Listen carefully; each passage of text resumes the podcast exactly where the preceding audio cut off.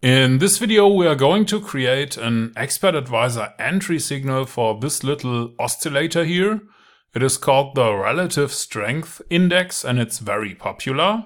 So let's find out how we can do that with MQL5. In this video, we'll make an Expert Advisor to make an entry signal for this RSI oscillator. It's the oscillator for the Relative Strength Index. So let's see how MQL5 can help us do that. The RSI oscillator is drawn in a separate window below the candle chart. It only has one line, which will be our entry signal. Most of the time, oscillators are used to make filters, but they can also be used to make entry signals, which is what we will do here. To use it, we make a separate MQ5 file and put it in the same directory as the other Platin system files.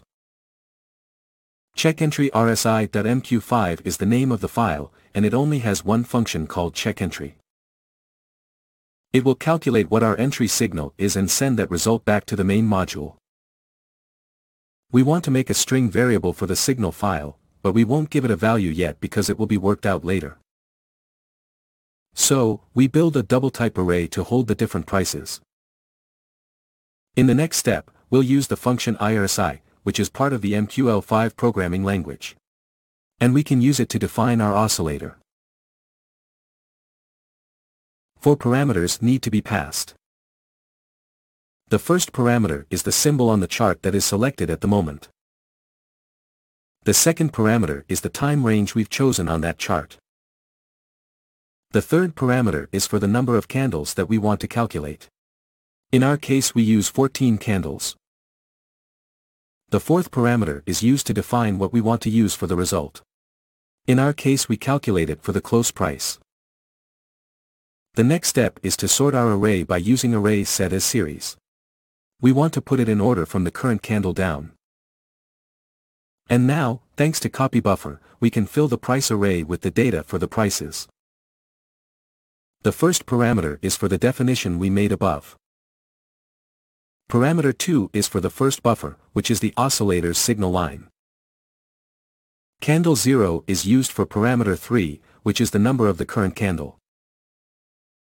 The number of candles we want to use in the calculation is the fourth parameter. We use 3 candles. And the price array is the last parameter. This is where we want to store these values. We only need to look at the value for candle 0 in our price array to find the value for the current candle. With normalized double and the number 2 we can create a number with two digits. If that number is greater than 70, we call that a sell signal and put the word sell into our signal. If it is below 30, however, we give our signal the word buy. Lastly, we use the return function to send the calculated value back to our main module. Don't forget to save the file, please. You don't have to compile it. Just save it and go back to the main module, where the onTick function is included. There, you need to add the new file to the import section. You can do this by using the include statement. Please uncomment any other entry signals and press F7 or click the compile button to compile the main module and the new entry file you just made. Okay, I hope the compilation process worked for you. If that is the case, you should have a working version for the RSI that you can use to create signals or you can use it as a filter. For now I say thank you for watching and I will see you in the next video.